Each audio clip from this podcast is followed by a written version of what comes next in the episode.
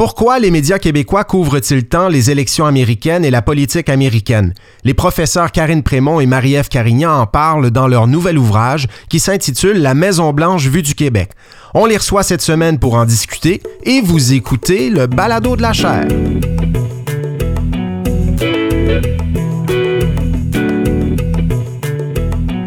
Bonjour tout le monde, je m'appelle Frédéric Gagnon, je suis titulaire de la chaire Raoul Dandurand en études stratégiques et diplomatiques de l'Université du Québec à Montréal et vous écoutez le Balado de la chaire. C'est un balado qui vous permet d'entendre nos conférences si vous les avez ratées et des capsules d'analyse de l'actualité internationale, de l'actualité politique aux États-Unis et de la culture populaire américaine. Je vous souhaite une bonne écoute. Je vous le disais en introduction, on va parler aujourd'hui d'un ouvrage qui vient de paraître aux éditions La Presse et qui s'intitule la Maison-Blanche vue du Québec, la couverture des élections américaines par les médias québécois. Et on est heureux de recevoir les deux autrices de cet ouvrage. Je vous les présente sans plus tarder. Karine Prémont, ben, vous la connaissez, une habituée du balado de la chaire et des conférences de la chaire Raoul d'Endurant. Euh, vous l'avez déjà entendu à maintes reprises lors de nos activités. Elle est professeure de politique américaine à l'École de politique appliquée de l'Université de Sherbrooke et directrice adjointe de l'Observatoire sur les États-Unis de la chaire Raoul d'Endurant à l'UCAM. Et sa co-autrice est Marie-Ève Carignan. Elle est professeure spécialisée en information, journalisme et communication publique au département de communication de l'Université de Sherbrooke. Elle est aussi directrice du pôle média et de la chaire UNESCO en prévention de la radicalisation et de l'extrémisme violent. Bonjour Marie-Ève, bonjour Karine. Bonjour. Bonjour. Merci beaucoup d'être là. Je le disais tout à l'heure, l'ouvrage que vous venez de faire paraître s'intitule La Maison Blanche vue du Québec, la couverture des élections américaines par les médias québécois. Et vous partez, si j'ai bien compris, là, de deux questions dans l'ouvrage. Premièrement, est-ce que depuis l'élection présidentielle de 2016, du moins, les médias québécois couvrent davantage les élections américaines qu'avant? Et si oui, ben, comment, comment est-ce qu'on peut expliquer ce phénomène-là? Comment on explique ça? Euh, comment on explique là ce que vous appelez l'explosion de l'offre et de la demande pour des reportages sur les États-Unis. Et pour ceux et celles qui, euh, qui auront le plaisir de lire cet ouvrage, ben, vous constaterez que Karine et Marie-Ève se sont entourées d'une centaine de spécialistes et de professionnels des médias, des chercheurs qui commentent aussi la politique américaine dans les médias. On leur donne la parole et on, et on leur demande justement, est-ce qu'on couvre euh, davantage les élections américaines qu'avant? Si oui, pourquoi? Il y a d'autres questions que l'on pose dans cet ouvrage, mais pour commencer, je veux vous demander, Karine et Marie-Ève, pourquoi vous avez eu envie d'écrire ce livre-là? Karine, pour commencer. Ben, d'abord parce que, comme beaucoup d'autres chercheurs de la chaire, j'étais très sollicitée pendant les dernières années euh, de l'administration Trump euh, parce que j'avais l'impression de toujours lire sur les États-Unis dans les médias euh, traditionnels, d'en entendre beaucoup parler dans les balados. Bref, j'avais l'impression de baigner là-dedans. Et moi, évidemment, ça m'intéresse, alors il n'y a pas de souci, mais je me disais, est-ce que c'est est-ce que c'est plus que d'habitude? Est-ce que c'est trop? Est-ce que est-ce qu'on perd pas un peu la substance de ce que c'est? Est-ce qu'on est trop axé sur le personnage qui est Trump et pas tellement sur la société elle-même? Donc, ça a suscité chez moi des questions et je me suis dit, si moi je les ai alors que c'est mon c'est mon domaine, c'est mon sujet d'intérêt, ben, peut-être que d'autres se posent la question aussi. Et c'est en discutant avec Marie-Ève, bien sûr, que je me suis rendu compte que j'étais pas la seule à, me poser ces questions-là. Évidemment, euh, trop de couverture ou pas assez de couverture, tout ça est une question de goût et de couleur, j'imagine, mais on voulait mhm. quand même aller voir ceux qui tremblent dans ce milieu-là, quelles étaient leurs perceptions? Et aussi essayer de comprendre si, parce qu'on a toujours tendance à voir notre période comme étant exceptionnelle là, euh, dans l'histoire. Alors, ça a, été aussi cette idée de reculer un petit peu dans le temps pour voir est-ce qu'il y a eu d'autres moments marquants dans cette couverture-là et comment on peut se comparer à ces périodes-là. Et Marie-Ève, euh, c'est un peu pour les mêmes raisons que vous avez eu, que tu as eu. On a dit qu'on se tutoyait. Et je vous vois d'entrée de jeu. Euh, est-ce que ce sont les mêmes raisons qui, qui expliquent pourquoi tu as, tu as eu envie d'embarquer dans ce projet-là? Euh, oui, en grande partie. En fait, c'est Karine, évidemment, qui m'a parlé de son idée en premier. Et quand elle m'en a parlé, euh, parce que, bon, elle savait que je travaillais sur le journalisme, sur l'analyse de contenu des médias, puis elle voulait aller voir justement euh, dans des analyses de contenu comment les médias avaient pu traiter la politique américaine au Québec. Mais c'était vraiment un sujet de préoccupation que j'avais au même moment où, notamment dans les congrès de journalisme auxquels j'assistais ces dernières années, on faisait une grande, grande place à la politique américaine, aux questions relatives à Trump, comment ils pouvaient s'emparer du terme fake news puis que ça pouvait nuire à la confiance envers les médias, même ici au Québec. Donc, il y avait vraiment une, une espèce de préoccupation généralisée dans le milieu journalistique pour ce qui se passait aux États-Unis pour Trump. Euh, je le voyais se répercuter dans la grande importance justement que ces journalistes-là accordaient euh, à ce président. Puis je me disais, bon, est-ce qu'on en fait trop? Est-ce que cette préoccupation-là est justifiée quand on sait quand même que la crédibilité envers les médias même ici, c'est mis à mal, mais pas au niveau des États-Unis? Donc, je trouvais qu'il y avait vraiment quelque chose à aller creuser là. C'est quoi notre relation avec euh, la politique américaine dans les médias et pourquoi on s'y intéresse de cette façon-là? Est-ce qu'il y a vraiment une répercussion sur nos propres pratiques journalistiques? Puis on voit dans l'ouvrage à quel point, justement, euh, différents chercheurs se préoccupent de notre façon de reprendre euh, les pratiques journalistiques américaines pour toutes sortes de raisons qui sont souvent bonnes, mais qui a quand même un effet sur notre propre façon de faire de l'information puis les propres sujets sociaux qu'on va couvrir. Karine? Et il y a aussi toute la question des, de, notre participation comme chercheur aux médias aussi qui est soulevée dans cet ouvrage-là, c'est-à-dire que plus, plus on est sollicité, plus on, veut, on, veut participer parce que on est passionné par notre sujet. Alors, le plus souvent on peut en parler, le mieux c'est. On veut faire connaître nos travaux aussi. On veut euh, intéresser les gens, mais à un moment donné, quelle part ça prend dans le travail qu'on a à faire dans une semaine parce que c'est pas juste le, le 7 minutes de l'entrevue qui compte, c'est la demi-journée de préparation nécessaire pour faire ce 7 minutes-là aussi qui, qui doit être pris en considération. Donc, ça aussi, ça faisait partie de nos préoccupations de voir quelle place ça occupe dans notre travail de chercheur que de collaborer les médias. Qu'est-ce que ça peut vouloir dire? Parce qu'on le sait, dans le monde académique, il y a deux écoles de pensée, ceux qui pensent qu'il faut intervenir, ceux qui pensent qu'il ne faut pas intervenir. Alors, il y a toute cette, euh, espèce de dilemme-là aussi là, qui, euh, qui me préoccupait et qui préoccupait Marie-Ève et qu'on a voulu, euh, en fait, on a posé la question aux chercheurs qu'on a interviewés pour essayer de comprendre notre rapport aussi aux interventions médiatiques comme, comme chercheur universitaire, comme professeur. Ah, absolument. C'est un ouvrage qui permet de, de mieux saisir cette relation-là entre d'une part les journalistes qui font le travail au quotidien de couverture de la politique américaine et, les chercheurs qui sont appelés de façon plus ponctuelle à commenter ce qui se passe euh, dans l'actualité mm-hmm. politique américaine. Euh, Marie-Ève euh, l'a posé, l'a soulevé, une des grandes questions que vous posez dans l'ouvrage, est-ce qu'on en fait trop? Est-ce qu'on accorde trop d'importance aux États-Unis? Aux élections américaines euh, ici au Québec lorsqu'il y a des élections. Euh, j'ai envie de vous demander euh, quelle est votre réponse à la question, mais si vous n'avez pas envie de vous mouiller tout de suite, peut-être nous dire ce que les gens que vous avez interviewés vous ont dit. Est-ce qu'eux et elles trouvent qu'on en fait trop? Est-ce qu'on accorde trop d'importance aux États-Unis aujourd'hui? Karine? Les gens apportent vraiment oui, les gens apportent vraiment différentes nuances euh, à cette réponse-là. En fait, euh, les gens vont dire oui, c'est important de couvrir les États-Unis, on n'a pas le choix. C'est tellement, euh, c'est l'éléphant dans la pièce, c'est notre voisin, on a des rapports économiques fondamentaux avec les États-Unis. Il y a des débats sociaux ici qui sont directement influencés par ce qui se passe aux États-Unis, donc on ne peut pas en faire fi. Et puis, il y a une perspective historique qui est abordée notamment par Serge Baudreau qui démontre que depuis longtemps, on s'est toujours intéressé à la politique américaine et puis c'est pas nouveau. Il, suffit d'avoir un chef un peu charismatique d'un parti pour s'y intéresser, une campagne en vente, euh, des problèmes parfois aux élections, le scrutin dure longtemps, etc. Donc, euh, c'est pas nouveau qu'on s'y intéresse, mais bon, c'est vrai que Trump a vraiment pris peut-être un peu trop de place en tant que personnage, disons, qui essayait de contrôler l'agenda médiatique parfois par euh, ses tweets, le contenu de ses tweets, son discours. Et c'est là que, notamment, il y a des réflexions sur est-ce qu'on a donné trop de place à ce que lui-même voulait mettre de l'avant dans les médias, au discours qu'il essayait de contrôler, et parfois en dépit vraiment des enjeux euh, plus fondamentaux, plus politiques qu'on aurait dû aborder. Donc, parfois, est-ce qu'il a réussi à faire dévier un peu le l'angle médiatique, euh, disons, à son profit ou en fonction de ce qui voulait l'intéresser? Mais fondamentalement, le constat reste qu'il faut s'intéresser à ce qui se passe aux États-Unis. On n'a pas le choix parce que ça nous concerne au premier chef. Mais parfois, ben, des spécialistes qu'on a rencontrés nous disaient, on voit que la politique internationale devient beaucoup la politique américaine. Mm-hmm. Parfois même, de façon un peu paradoxale, notre politique devient un peu ce qui se passe aux États-Unis aussi. Donc, donc, ça prend quand même vraiment beaucoup de place.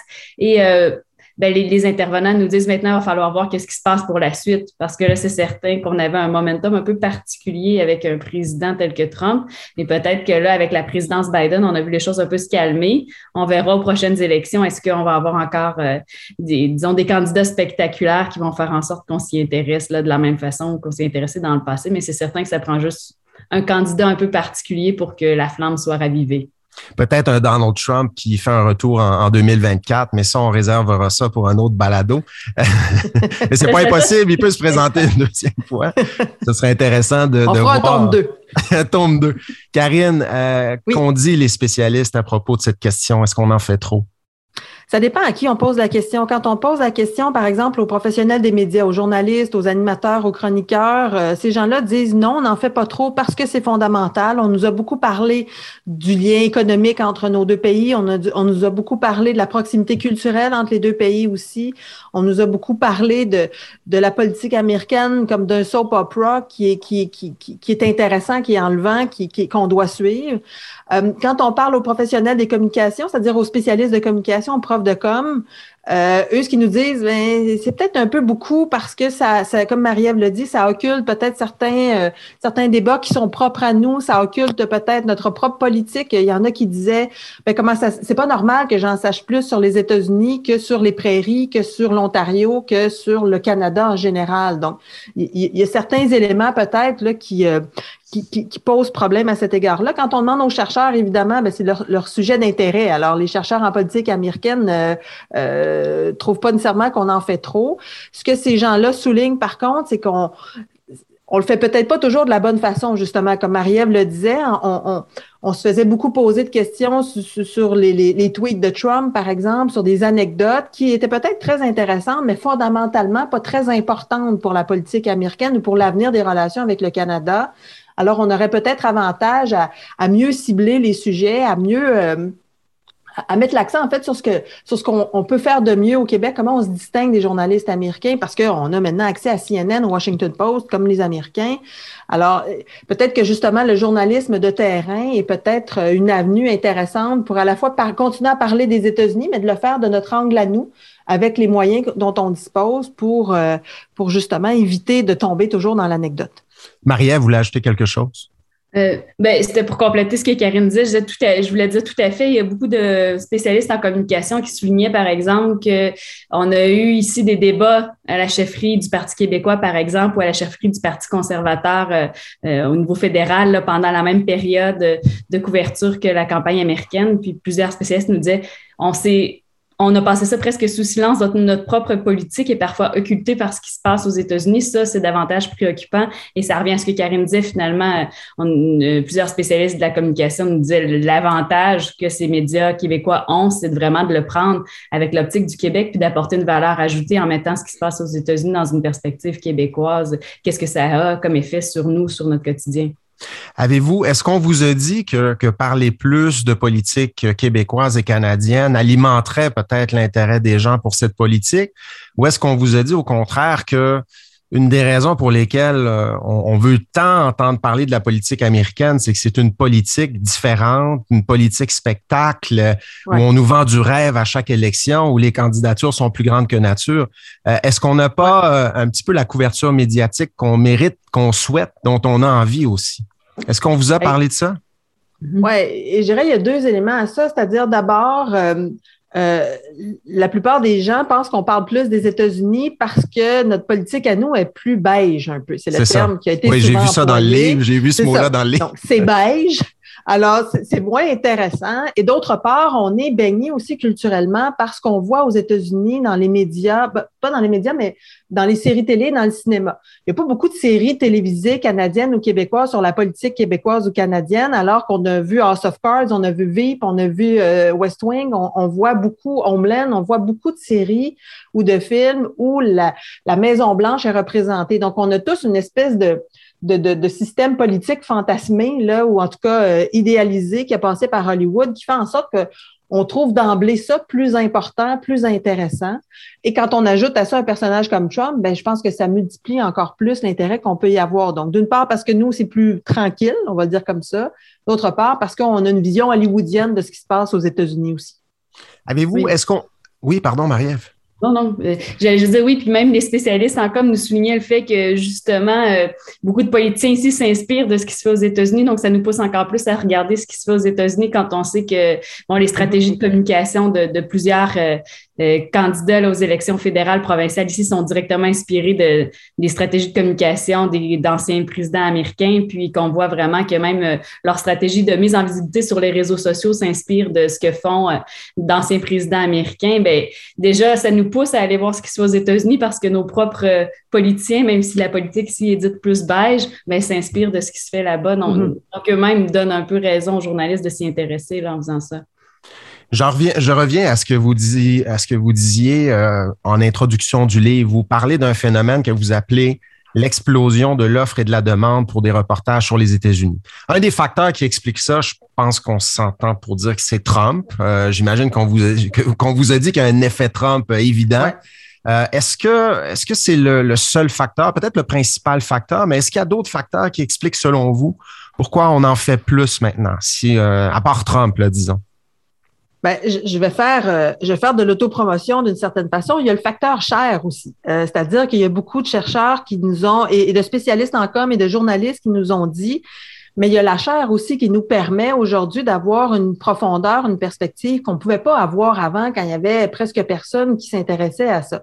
Donc, à partir du moment où il y a eu une pépinière de chercheurs qui sont sortis de la chair, donc ça, ça ouvrait les portes, ça permettait d'en parler davantage. Et c'est une roue qui tourne plus on parle des, des, des États-Unis dans les médias, plus ça peut intéresser des jeunes peut-être à se lancer dans ce genre d'études. Et plus il y a de chercheurs, ben plus c'est intéressant de faire des reportages parce qu'on peut avoir euh, des gens qui vont renouveler un peu le paysage de temps en temps pour parler euh, pour parler des États-Unis. Donc, il y a ça aussi qui alimente l'intérêt pour les États-Unis parce qu'il y a des gens de chez nous qui travaillent là-dessus et, à la chaire principalement. Des gens d'ailleurs aussi, oui. Mais exactement, il y a des gens d'ailleurs aussi et c'est pour ça qu'on on, a tenu à, à, parler à peu près euh, tous ceux qui, qui travaillent sur les États-Unis au Québec, justement pour montrer qu'il y avait aussi d'autres personnes qui mhm. travaillaient sur les États-Unis et qui sont sollicitées par ailleurs aussi. Donc, ça aussi, ça permet d'avoir une, couverture un peu plus approfondie, un peu plus rigoureuse, un peu plus fréquente aussi de la politique américaine parce qu'on a des gens formés ici qui sont capables d'en parler de façon très éloquente. Donc, le paysage en recherche a changé, disons, en, 20 ans ou en 30 ans. Euh, il y a plus de chercheurs. Ce qu'on sent aussi, les, j'ai bien aimé ce que Karine disait au départ sur les, deux écoles de pensée à l'université, là, qui euh, distinguent ceux qui pensent que c'est le rôle des chercheurs d'être très présents dans les médias et ceux qui pensent que le rôle du chercheur, c'est peut-être d'en faire un petit peu, mais, mais pas trop, hein, de faire davantage de la recherche, euh, de la recherche euh, scientifique dans la tour mm-hmm. d'ivoire et tout ça. Mais on voit que le, le, le, travail des chercheurs a un petit peu évolué. Ce qu'on juge comme étant valable a, peut-être évolué. Il y a davantage de chercheurs qui n'hésitent pas maintenant à être dans les médias. Mhm. je suis un peu juge et parti parce que, bon, je, dirige la chaire Raoul d'Endurant. C'est vrai qu'on a, on a essayé de former des jeunes chercheurs qui sont plus présents aujourd'hui, mais j'ai bien aimé que le livre mentionne aussi qu'il y a, d'autres chercheurs ailleurs qu'à la chaire Raoul d'Endurant qui s'intéressent à la politique américaine. Donc, je trouve que c'est, ça permet de brosser un portrait, euh, euh, un, beau portrait de, de toute cette expertise qui s'est développée au Québec au cours des dernières années. Et j'aime bien J'aime bien une chose qui est mentionnée dans le livre, puis moi, je me souviens de ça. J'ai commencé à suivre les élections américaines lors de l'élection de 2000. Et juste après, il y avait eu les élections de mi-mandat de 2002, les élections au Congrès de 2002.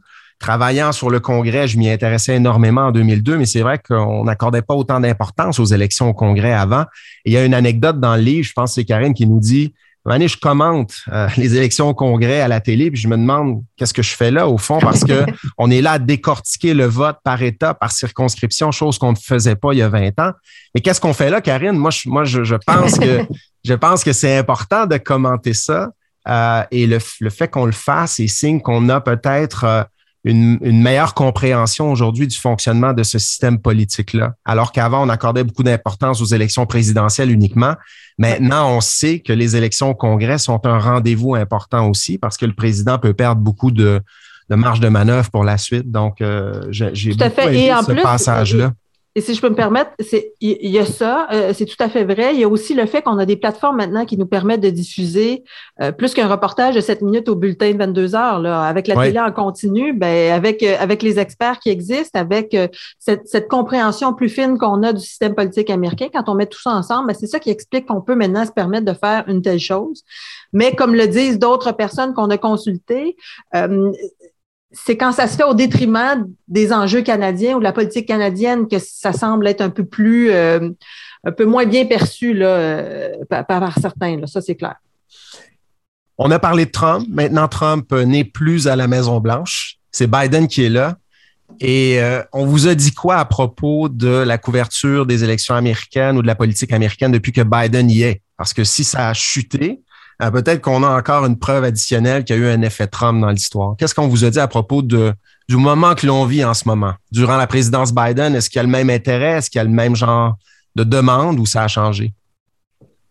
ce que les experts observaient, on était évidemment au début du mandat de Biden, mais on voit quand même qu'il y a eu une baisse. Euh, on parle dans le livre à certains moments, certaines entrevues d'un retour à la normale, c'est-à-dire qu'on perd un peu cette espèce d'attention-là qui devenait parfois très euh, euh, sur des anecdotes, sur le, le, rôle de Twitter et tout ça. Et là, on revient plutôt à une couverture qui semble davantage, disons, de ce qu'on voyait avant selon les intervenants. Mais, mais voilà, le livre pose vraiment, on en parlait tout à l'heure, le questionnement, est-ce qu'on va revenir ensuite de ça à une couverture spectaculaire dès qu'il y aura un événement frappant, une nouvelle crise sociale, euh, des nouveaux candidats qui vont être spectaculaires euh, lors de prochaines élections? Donc, ça semble être peut-être une petite parenthèse vers autre chose euh, qui, qui va encore susciter l'attention à un moment ou à un autre pour peut-être là, faire escalader de nouveau la couverture, disons.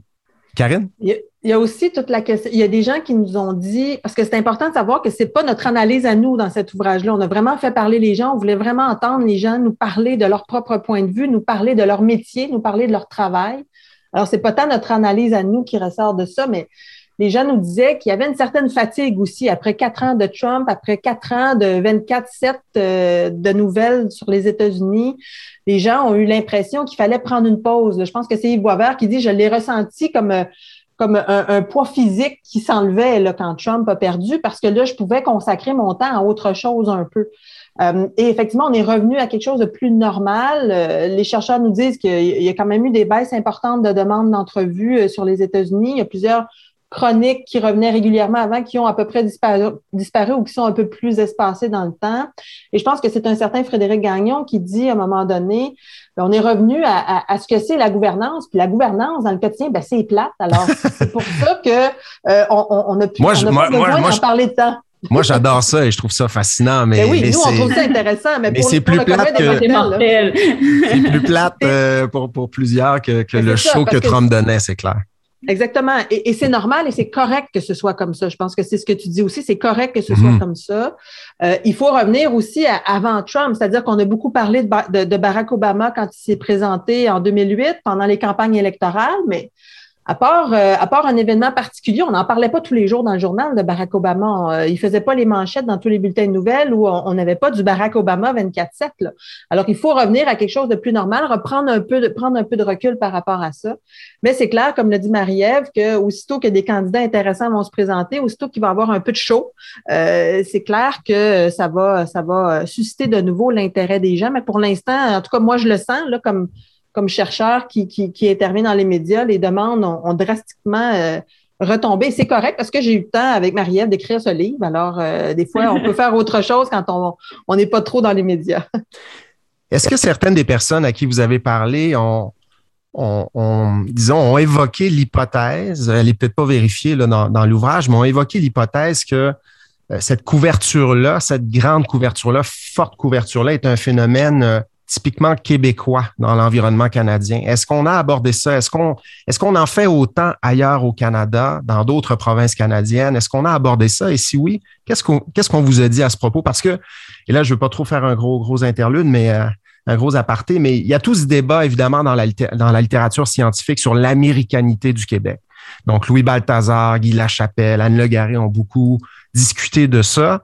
Et euh, évidemment, dans cette littérature, ce qu'on dit, c'est que les Québécois sont, les Québécois sont beaucoup plus américains, états-uniens euh, qu'on le dit ou qu'on bon, le dit souvent. Euh, Est-ce que donc on, on, a abordé cette question-là d'un phénomène peut-être particulier au Québec? Oui, on l'a abordé de différentes façons. Il y a notamment nos collègues là, Olivier Champagne-Poirier puis François René Lard qui nous ont aidés à faire des analyses de contenu médiatique qui ont servi un peu à nourrir notre réflexion de départ puis voir ce qui se passait sur plusieurs euh, élections dans les journaux canadiens euh, pour couvrir les élections américaines. Ce qu'on a vu notamment sur les dernières élections, c'est que quand on regardait la presse au Québec euh, en comparaison avec les journaux anglophones qu'on a analysés, on voyait vraiment plus de couverture, bon, qui pouvait s'expliquer par différentes choses nos collègues parlaient possiblement du fait que bon, le, Canada anglais était davantage aux prises avec des remontées de cas de COVID-19, alors qu'au Québec, c'était un peu plus contrôlé à ce moment-là. Euh, mais visiblement aussi, il y avait davantage d'intérêt du côté euh, Québec francophone à couvrir euh, cette élection américaine, donc la dernière. Alors, ça nous tend vraiment à démontrer que peut-être qu'il y a une spécificité au Québec francophone qui faisait qu'on couvrait davantage. L'analyse de contenu médiatique qu'on a réalisé pour l'ouvrage pointe vers cette direction-là. Euh, une des pistes qui était évoquée par différents spécialistes qu'on a rencontrés, c'était l'idée aussi euh, de la spécificité justement francophone, c'est-à-dire que mm-hmm. le Canada anglais ben, peut consulter, comme Karine le disait tout à l'heure, les médias américains s'ils veulent savoir ce qui se passe aux États-Unis et donc ils ont beaucoup plus accès facilement à, CNN ou à des médias anglais directement euh, euh, là-bas, tandis que nous, ben, il y a le besoin d'avoir peut-être une version française de ce qui se passe euh, en politique américaine qui fait en sorte que les médias ont davantage tendance à s'y intéresser pour le rendre accessible aux Québécois francophones. Karine, là-dessus? Deux choses. D'abord, on a posé la question de l'américanité du Québec euh, à nos intervenants. Donc, euh, la plupart ont dit effectivement, on est plus américain que ce qu'on mhm. aime euh, avouer généralement. On a parlé de proximité géographique, de proximité culturelle, on a parlé de toutes sortes de choses. Euh, cette étude dont Marie-Ève euh, parle, réalisée par nos collègues, euh, démontre bien l'intérêt particulier du Québec pour les élections américaines. Il faut dire aussi, il y a certains intervenants qui disaient, ben, c'est normal qu'on couvre un peu plus ça au Québec parce que on, ne peut pas sous-traiter ça aux, Américains, alors que du côté du côté anglophone, on se dit, ben, ceux que ça intéresse vont aller lire le Washington Post ou le New York Times ou vont écouter CNN, alors on n'a pas besoin d'y consacrer autant d'espace.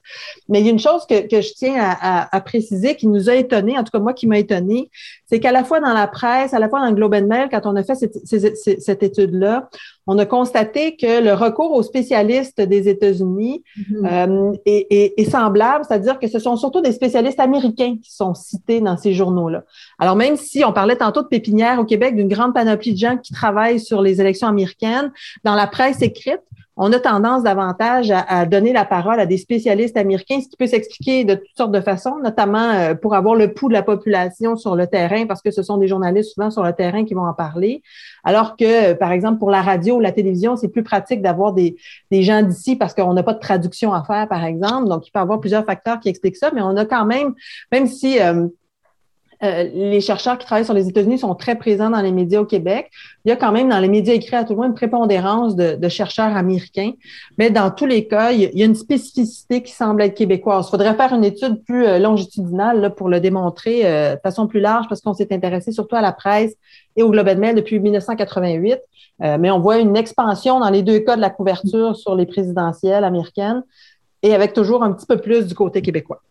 Et en terminant dans l'ouvrage, la dernière section du livre euh, nous dit il y a une réflexion à poursuivre. Il y a une réflexion à poursuivre. Donc, c'est une première étape de franchie. Qu'est-ce qui reste à, dire et à écrire et à surveiller pour la suite des choses lorsqu'on s'intéresse à la couverture médiatique au Québec des élections américaines? On va terminer là-dessus. Je ne sais pas si quelqu'un veut se lancer en premier. Ben, en fait, ce livre-là, c'est surtout euh, l'idée de poser, euh, de, de, de, mettre la table sur, de mettre la table pour une discussion un peu plus approfondie, euh, notamment qui pourrait aller dans le sens de comment on couvre. Maintenant qu'on sait pourquoi on couvre, pourquoi on s'intéresse, ben maintenant comment on couvre, comment on peut changer les choses pour que peut-être la couverture soit plus efficace, soit plus près de nous aussi, et qu'elle puisse sortir un peu de, de l'anecdote ou du personnage, parce que la politique américaine, elle est importante pour le Québec, peu importe qui est à la Maison Blanche.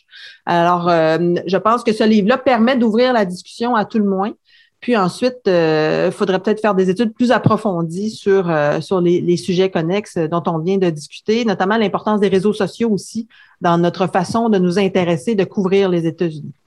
Marie-Ève dans d'autres éléments qu'il faudrait regarder, surveiller puis creuser dans l'avenir. Le livre met bien, on en a parlé beaucoup euh, dans l'entrevue, mais euh, l'après-Trump, donc est-ce que vraiment on va assister à des changements dans les pratiques journalistiques au Québec pour couvrir euh, la politique américaine après l'ère Trump? Donc je pense que ça, ça va être à surveiller puis peut-être à creuser ensuite comment revient le focus médiatique québécois, de quelle façon, pourquoi? ensuite, de regarder aussi comment est-ce que là, les pratiques journalistiques qui sont affectées par la crise du modèle d'affaires des médias québécois, la baisse du nombre de journalistes, notamment du nombre de journalistes spécialisés, donc par exemple qui ont un biais de politique. Euh, donc ça aussi, ça va affecter certainement la façon dont on peut couvrir euh, les élections américaines. Le livre met vraiment de l'avant le besoin, selon beaucoup de spécialistes qu'on a rencontrés, d'avoir des journalistes sur le terrain à Washington, mais aussi ailleurs, qui peuvent vraiment comprendre les enjeux dans les différents États. Donc ça, l'état du journalisme, comment ça évolue, puis comment ça affecte la couverture, c'est vraiment un enjeu, je pense, qui est à surveiller.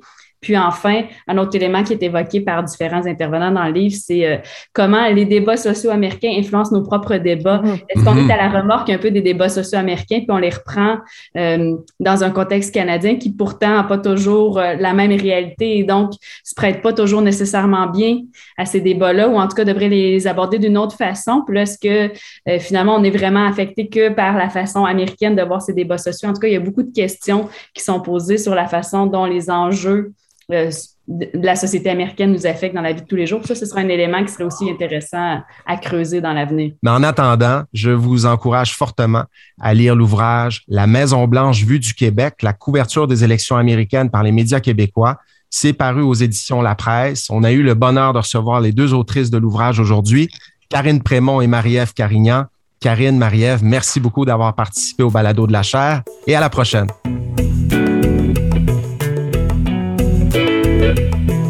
Vous remercie d'avoir écouté ce balado de la chaire. Si vous voulez nous poser vos questions, vous pouvez le faire sur les médias sociaux de la chaire Raoul Dandurand, sur Facebook, Twitter et Instagram, en utilisant le mot-clic balado de la chaire. Je vous invite également à consulter notre site Internet si vous voulez rester à l'affût de nos activités au www.dendurant.ucam.ca. Et sur ce site Internet, vous pourrez aussi vous abonner à notre lettre d'info de la chaire. En terminant, si vous aimez le balado de la chaire, ben, n'hésitez pas à nous le dire sur votre plateforme d'écoute préférée. Comme d'habitude, un 5 étoiles est grandement apprécié. Ce balado a été co-réalisé par Jean-Xavier Bois. Allez, à la prochaine!